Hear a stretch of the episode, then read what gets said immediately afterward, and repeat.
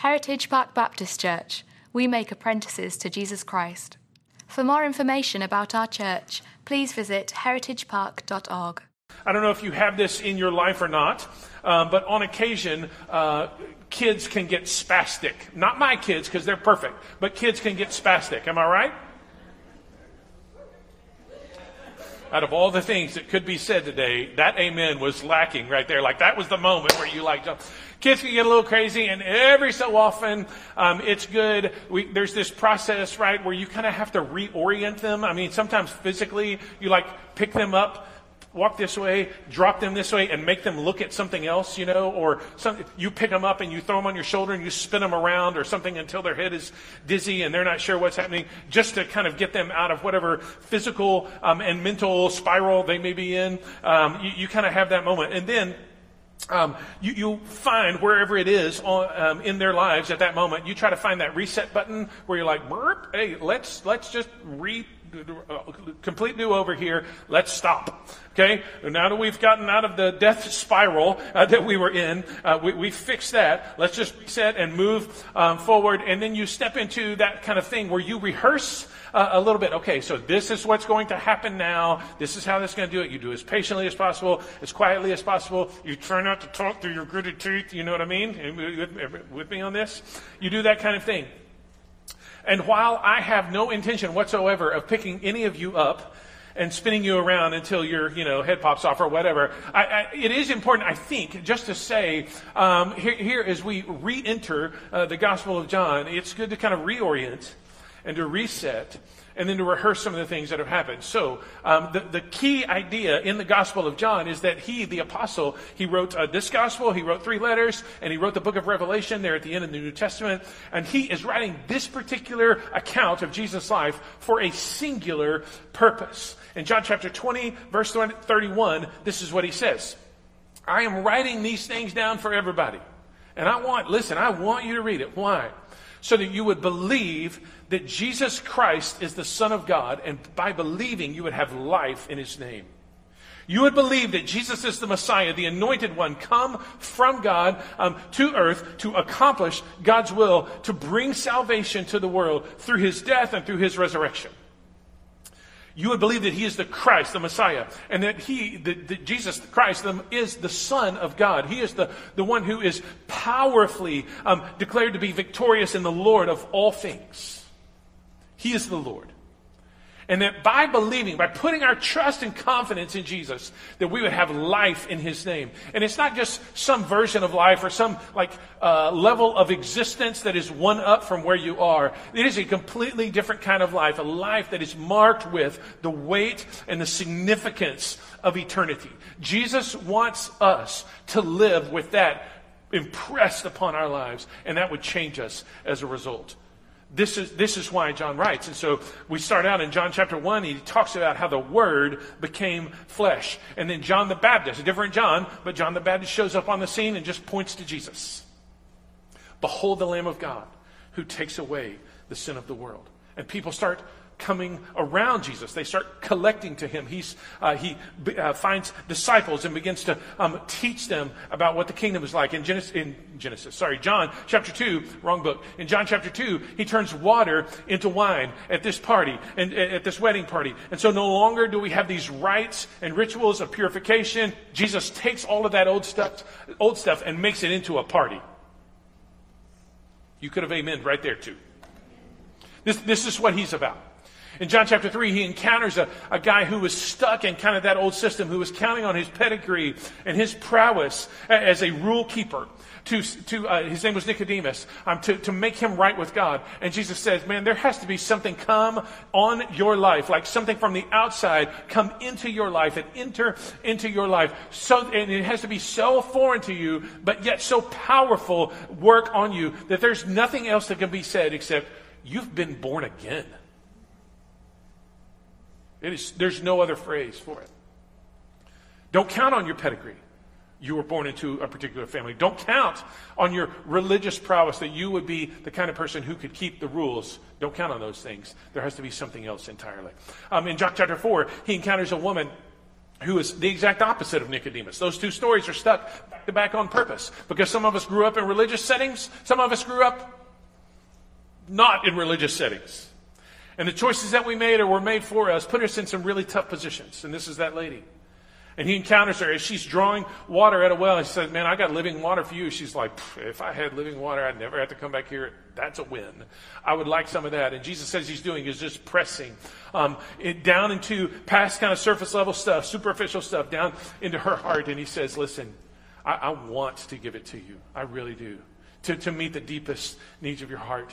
And she's like, Look, even if showed up, even if I showed up at the temple, as a Samaritan, as someone who was not a Jew, I couldn't go in and be made right with God. And Jesus is like, hey, I got news for you. You don't have to go to a place to be made right with God. An hour is coming, and folks, it is now here. When living water gets poured out upon people and they don't worship at a particular place, they worship a person. She's like, let me in on that. Let me in on that. In John chapter 5, um, he heals a man who had been uh, uh, stuck there for years upon years upon years. And he says to him, Hey, look, get up, walk, and take your mat with you, and don't ever come back to this kind of life. Like, leave. Don't, this is not the place for you any longer. There's a new kind of freedom. In John chapter 6, he feeds the multitude. It has 12 baskets of food left over. And then walks on the water to get across the sea later that night. Awesome. Incredible. So, where we are is in that right there. We're going to pick back up in the middle of John chapter 6. And in doing so, what we want to reiterate is that John writes so that we will believe that Jesus is the Christ. And by believing, we would have, and he is the Son of God, and by believing, we would have life um, in his name. So, uh, three statements today. I want to just uh, take them in order of the text here. Let's start in John chapter 6, verse 22. on the next day, the crowd that uh, remained on the other side of the sea saw that there had been only one boat there, and that Jesus had not entered that boat with his disciples, but his disciples had gone away alone. Don't get lost in some of that, but we're, we're in the middle of a story here. Jesus has fed um, this multitude of people, and then it became night. He sent his disciples away. He went up on the mountain to pray, and uh, while it was still night, he went walking across uh, the, the big lake called the Sea of Galilee. He went walking across while they were rowing, and they had that encounter. But the crowds who were left were like, wait a minute, what happened? Happened. There was only one boat. Jesus isn't here. The uh, disciples aren't here. We're not sure what happened. What happened? I don't know. Um, verse uh, 23 here. Other boats from Tiberias came near the place where they had eaten the bread after the Lord had given thanks. So when the crowd saw that Jesus wasn't there, nor his disciples, they themselves got into the boats and went to the Capernaum seeking Jesus. So I just want to give you uh, first big statement here uh, at, the, at the top end here uh, that, that God works in ways that I do not understand. Is that fair?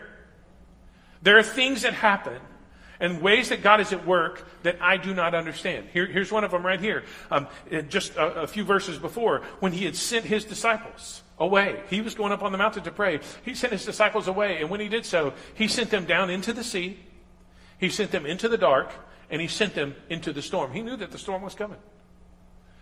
There are times when I would much rather God just leave me alone than do that to me. But there are times when the only thing that he will um, say to me or show me is in one of those environments, or all three. Some of you are at the place where you are uh, uh, in the dark, or in a storm, or down in the sea, the place of chaos and disorder. This is where Jesus sent his disciples. But here's what I don't want you to forget because if you are in the midst of any of those, or some combination of those, or all three of those, don't forget this but yes, he sent his disciples into the sea and into the dark and into the storm, but he met them there. He met them there, miraculously so. And some of you are in that spot, and I just want you to know you're not alone, and Jesus will meet you there.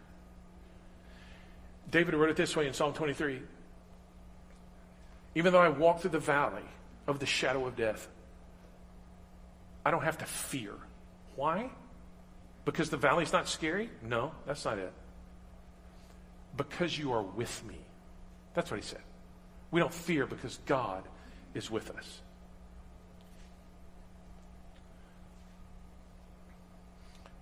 The, the question is Do we want comfort or relief, or do we want Him? God sends them, Jesus sends them in this way into some difficult places. And they may pray for relief. But really, what he wants to give them is himself. He wants to show them some stuff. That's why he comes walking on the water to meet them. Do we want relief? Or do we want him? Uh, John, uh, this same author, uh, writes in his uh, first letter in 1 John chapter 2, there's this little poem, and he says, Hey, I'm writing to you little children uh, because your sins are forgiven. That's pretty awesome. I am writing to you young men and young women uh, because um, uh, you believe the Word of God and you are starting to learn to overcome the evil one. So you get the progression here. There's these little kids who like, boy, my sins are forgiven. This is a good day. And then there's growth that brings them into um, a, a, a greater form of maturity where they are believing and living in the Word of God and they are overcoming the evil one. And then he says, and I'm writing to you fathers, the most mature, the spiritual parents, if you will, because you know God. And that's all he says about them. I'm writing to you because, fathers, because you know God. The most mature of those who are like, yeah, I mean, relief would be nice, but I'll take you over relief a hundred times out of a hundred. Yes, ease and comfort, that would be better. Like in this moment, sure, yeah, absolutely it would. I'd rather not go through the valley, but I'd rather have you. I'd rather have you than miss the valley. He sent his disciples into the sea, into the dark, in his storm. The question is, do we want him? Secondly, he, he left one place to work in another place. So he got on, a, uh, he sent his disciples away, but then he himself left the place where he had done the miracles, left the place where he had done some incredible teaching in John chapter 5 about who he was, uh, left the place where all of this incredible stuff had gone. He left and went to a different place. Well, why is that important? Well, because this is on, on occasion, this happens. Um, it, it is a danger um, to make an idol out of the way that God is working or the place in which He is working. And sometimes, sometimes that is where our hearts go. God, we've seen you act like this. We're expecting you to act like this again. God, we met you in this place. We're expecting you to meet us again. Sometimes God sh- changes things so that our hearts, um, are, it is clear to our hearts that it's not the place and it's not that specific method, it's God Himself. He left one place to work another. Uh, Paul encountered this in Acts chapter 16. I think this in the Bible app here. Let's point it out to you. In verse uh, 6, Acts 16, verse 6. They went through the region of Phrygia and Galatia, having been forbidden by the Holy Spirit to speak the word in Asia, which is modern day Turkey. So, what's the deal? Holy Spirit doesn't like the people in Turkey? Like, he's just like, nah, man, not them. Mm-mm. Verse 7 When they had come to Mysia, they attempted to go into Bithynia, but the Spirit of Jesus would not allow them. What is wrong with Bithynia? I mean, what is happening? So, passing by Mysia, they went down to Troas.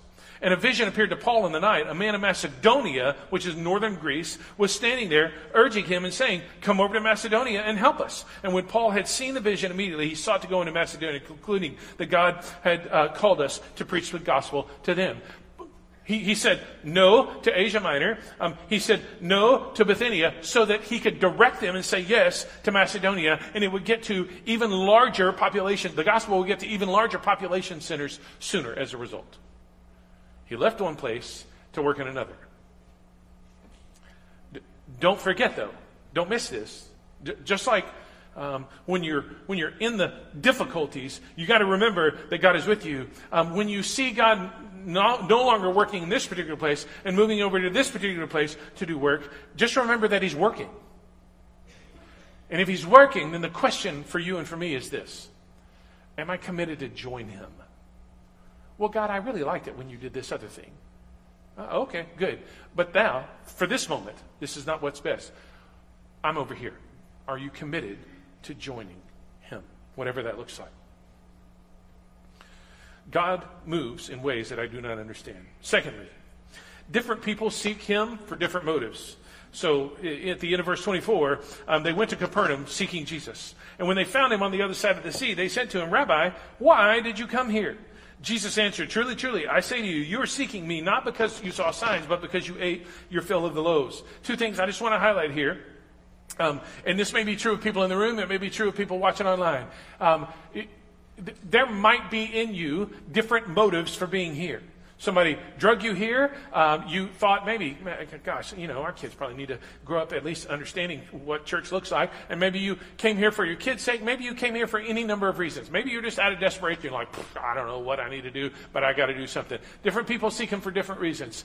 I'm just glad that you're here there's two kind of um, ways uh, typically that I encounter, and they're highlighted here a little bit in the text. Uh, some people came seeking Jesus. They're like, "Hey, Jesus, what? How did you get from over here to over here? Like, what? What is that?" Uh, some people seek him because he's curious.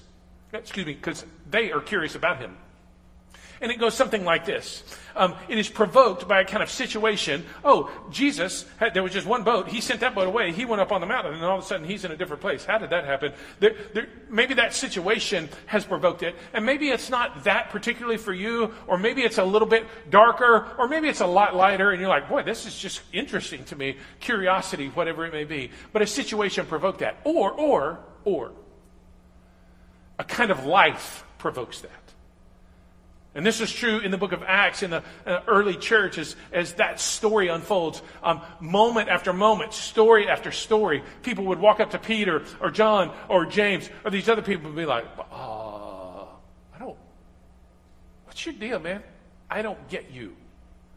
I think I want what you want, I think, but I don't understand what it is that you have that it's creating in me this kind of thing curiosity. There was an article that came out uh, in the Atlantic.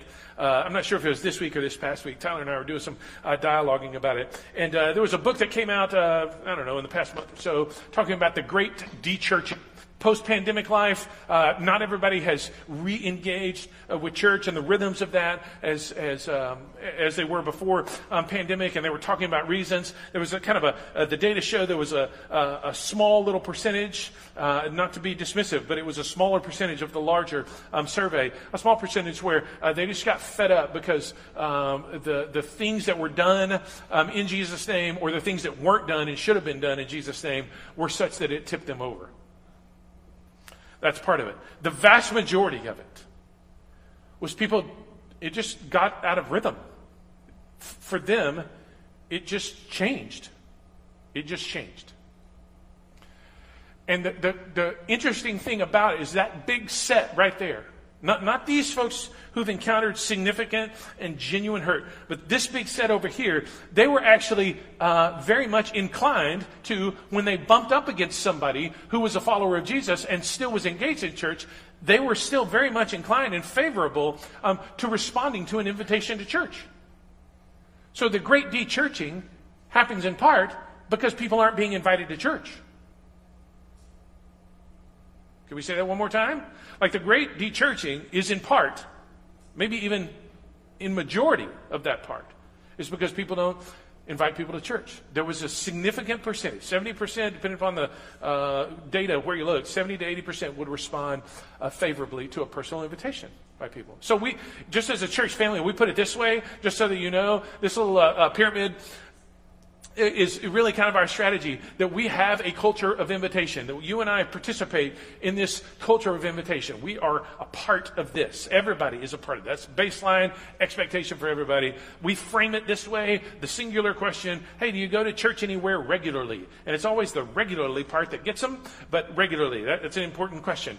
And so they say, oh, well, listen, man, we'd love for you to come, crack the joke that you want to crack. Hey, the music's really great, preaching, man, whatever. I just like, but you invite invite them to church. And what you will find, based on the data, is that people are favorable towards that.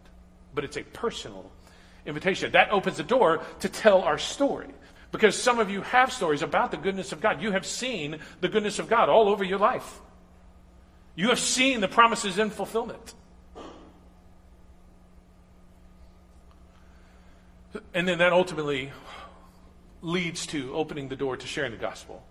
That, that we are a people who can stand and say, I've got news. It's not an opinion piece, it's news. And the news is Jesus has come, He has died to forgive sin, and He has risen to give life. And we invite people to put their trust in Him. This is what it looks like for us curiosity. The, the second reason people uh, seek Him as it's revealed here in the text, is that they have a desire or they have a felt need.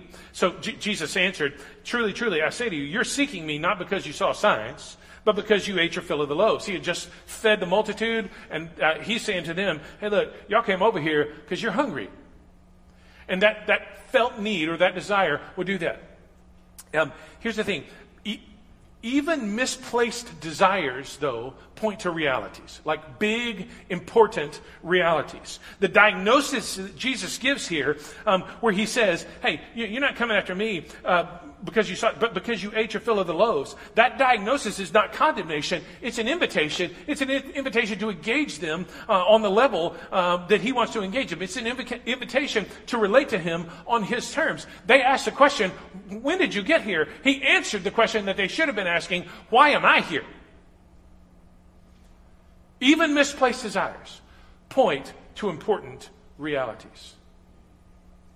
So you get people who are curious, you get people who are uh, uh, questioning, uh, you get people who express these kind of desires. Those are pointers to important realities. I'll just give you a couple here right out of the text. In verse 14, when the people saw the sign that he had done, he, they said to one another, This is indeed the prophet, the prophet who is coming to the world. This is indeed the prophet who's coming to the world. They knew that there was a prophet. They recognized a prophet, but he's not going to perform signs um, just for them or on their terms.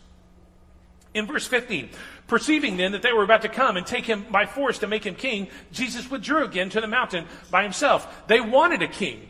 They thought they could make Jesus the king. They were under Roman rule, under oppression there. They needed a whole different system of government. They needed to kick everybody out. They needed to just, so Jesus, you be our king. That'd be great. They had that desire, but he wasn't going to be king on their terms, and he wasn't going to rule, uh, reign according to their rules. And then verse 26, Uh, 5, sorry, when they found him on the other side, they said to him, Rabbi, when did you come here?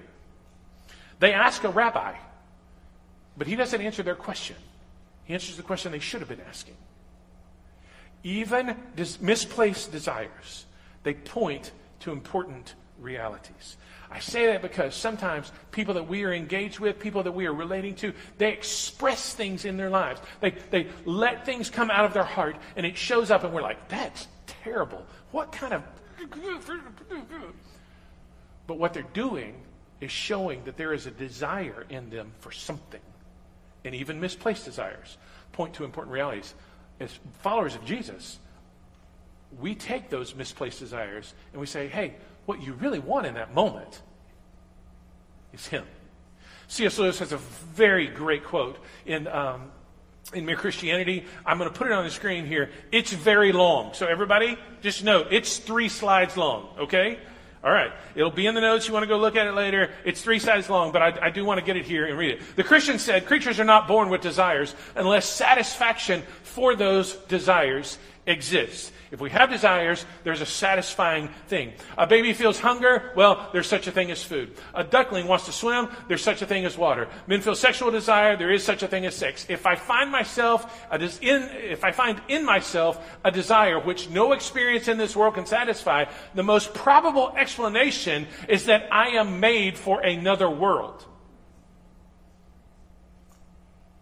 If there's a desire, the Christian worldview says God intends for that to be met. And if I'm looking around and saying, hey, none of this is actually working, then maybe there's something else. I'll just give you a quick, quick picture of this before we move to the second slide. In Genesis chapter 2, all of the animals come parading in front of Adam giraffe, donkey, hippopotamus, platypus. That was a weird one, God. Now, what, what he's doing, the parade, the parade of animals is to prove what? None of these are made for him. They are not his partner. They're not. The desires, the desires, if they parade, if the things in front of us don't satisfy, then maybe, just maybe, we're made for something else. Second slide. If none of my earthly pleasures satisfy this desire, it does not prove that the universe is a fraud. Which, which is kind of um, cultural, culture's response right now. Oh well, this is just uh, this is a joke, and I'll just find my own way, create my own identity, decide about myself what I'm going to be. Probably earthly pleasures actually were never meant to satisfy it, but only to arouse it, to suggest the real thing. If that is so, I must take care, on the one hand, never to despise or be unthankful for these earthly blessings, and on the other, never to mistake them for something else for which they are only a copy, an echo, or um, a mirage. So I don't reject them, and I don't deify them. I don't say they're nothing, and I don't say that they're God. Last slide. I must keep alive in myself the desire for my true country, which I shall not find until after death. I must never let it get snowed under or turned aside. I must make it the main object of my life to press on to that country, and don't miss this, and to help others do the same. And to help others do the same. People show up in our lives, and their desires for something are misplaced or misguided or misnamed. And so we say to them, Oh, I, I, I know you have that desire. It's pointing to something. It's pointing to something significant. It's pointing to something important. It's pointing to something real. Even, even people's desires or felt needs. Jesus will meet them in that moment and help them understand who he is. Okay, last thing. God invites us, because he is who he is, God invites us to deeper lives. He, he doesn't just let us dwell on the surface. He doesn't just let us live in superficial land. He invites us to deeper. So, verse um, 26, Jesus answered. Again, their question was, Hey, wh- when did you get here? Jesus answered, Truly, truly, I say to you, you are seeking me not because you saw signs, but because you ate your fill of the loaves. Don't work for the food that perishes, but for the food that endures to eternal life, which the Son of Man will give you. For on him, God the Father has set his seal. Um, Jesus invites us to deeper lives. We may have a question, but he wants to answer the questions that we should be asking. He, here's one of the things that he will say and point us to consistently. The kingdom, the, the kingdom that he is bringing, it is spiritual. At the end of the gospel, he tells, uh, he tells Pilate, My kingdom's not of this world, yo. Listen, if it was, I'd have soldiers at the gate. It'd be an army of angels getting ready to march in here and just level the place, starting with you. As it is, my kingdom's not of this world. It's important to remember that. The kingdom is spiritual. It is not of this world. It is not material. It is not marked out by boundaries. It is not political. It is not economic. But, but, but, when the kingdom comes in our lives, when the reality of the rule of God over our lives takes, uh, takes up residence in us and begins to express itself, does it make a difference in the world in which we live? What's the answer to that? Absolutely. The impact is real. The impact is real. The effect is real. It's real on us, and it's real in the world in which we live. The kingdom is spiritual. But don't, don't make the mistake of thinking that the material is all that there is. Don't work for the food that perishes. Work for the food that endures to eternal life. It's verse 27. S- stay right there in verse 27. Which the Son of Man will give you, for on him God the Father has set his seal. He uses two different images there. The Son of Man is the anointed one who rises to the right hand of the Father. This is imagery from Daniel chapter 7. He rises to the right hand of God Almighty, the Ancient of Days. And he is the one chosen uh, to bring redemption and, uh, to the earth through his rule and through his reign.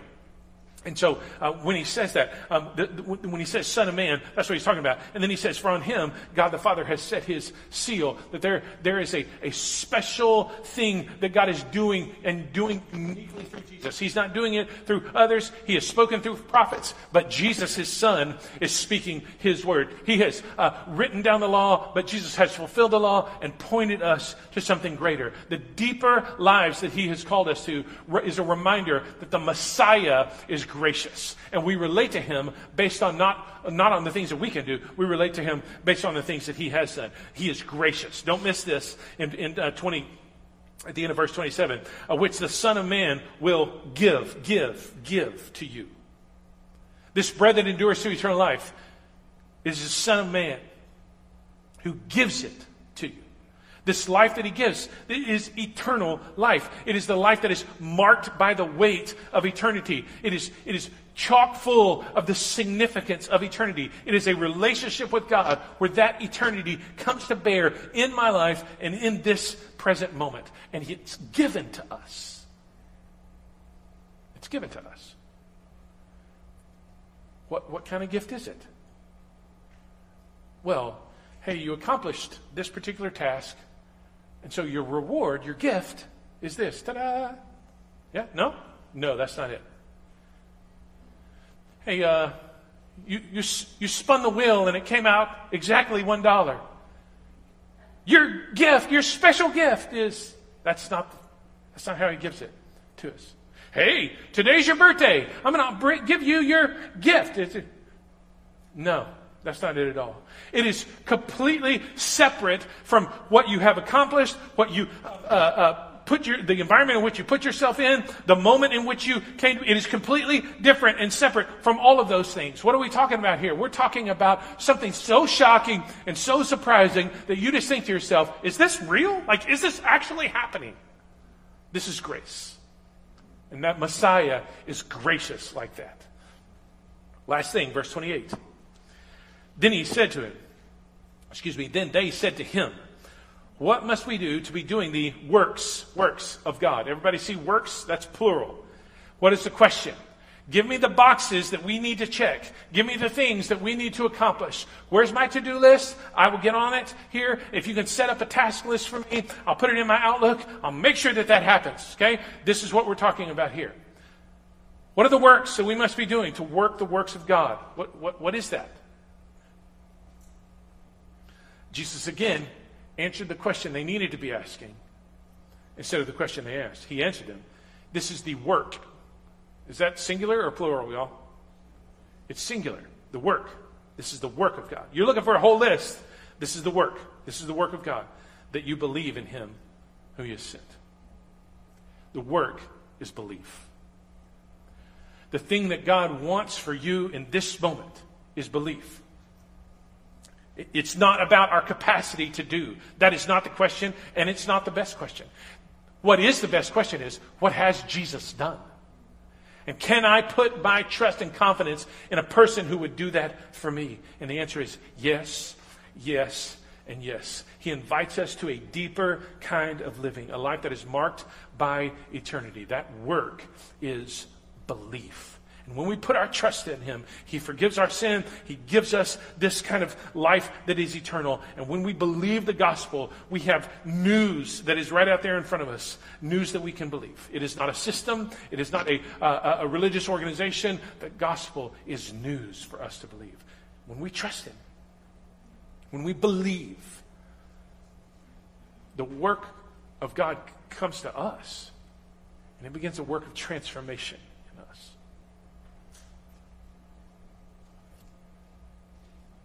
For, for some, we, we need to remind ourselves that it's the material stuff that is around us. Blessings, for sure, but not ultimate. The kingdom is spiritual. For some, we need to remind ourselves that, hey, this isn't something that we earn. Jesus is gracious, beyond gracious to us. For some, it's there's no boxes, no list.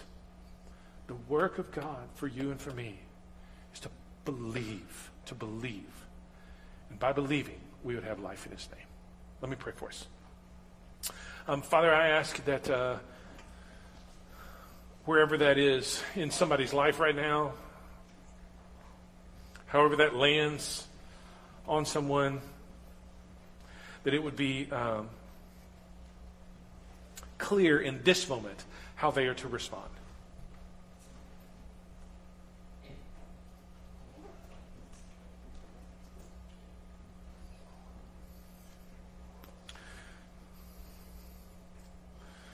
Maybe it's to get off the treadmill of religion.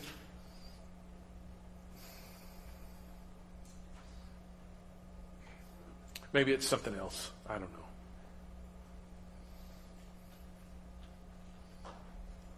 Maybe it's to think differently about the people they will encounter today. Whatever that point of application is, Father, I pray that by your Holy Spirit that you would help people make that application just as you've spoken to your people, you, you would like help them now know what to do.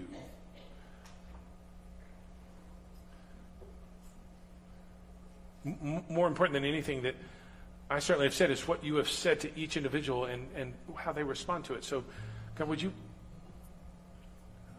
as you've spoken, would you help now?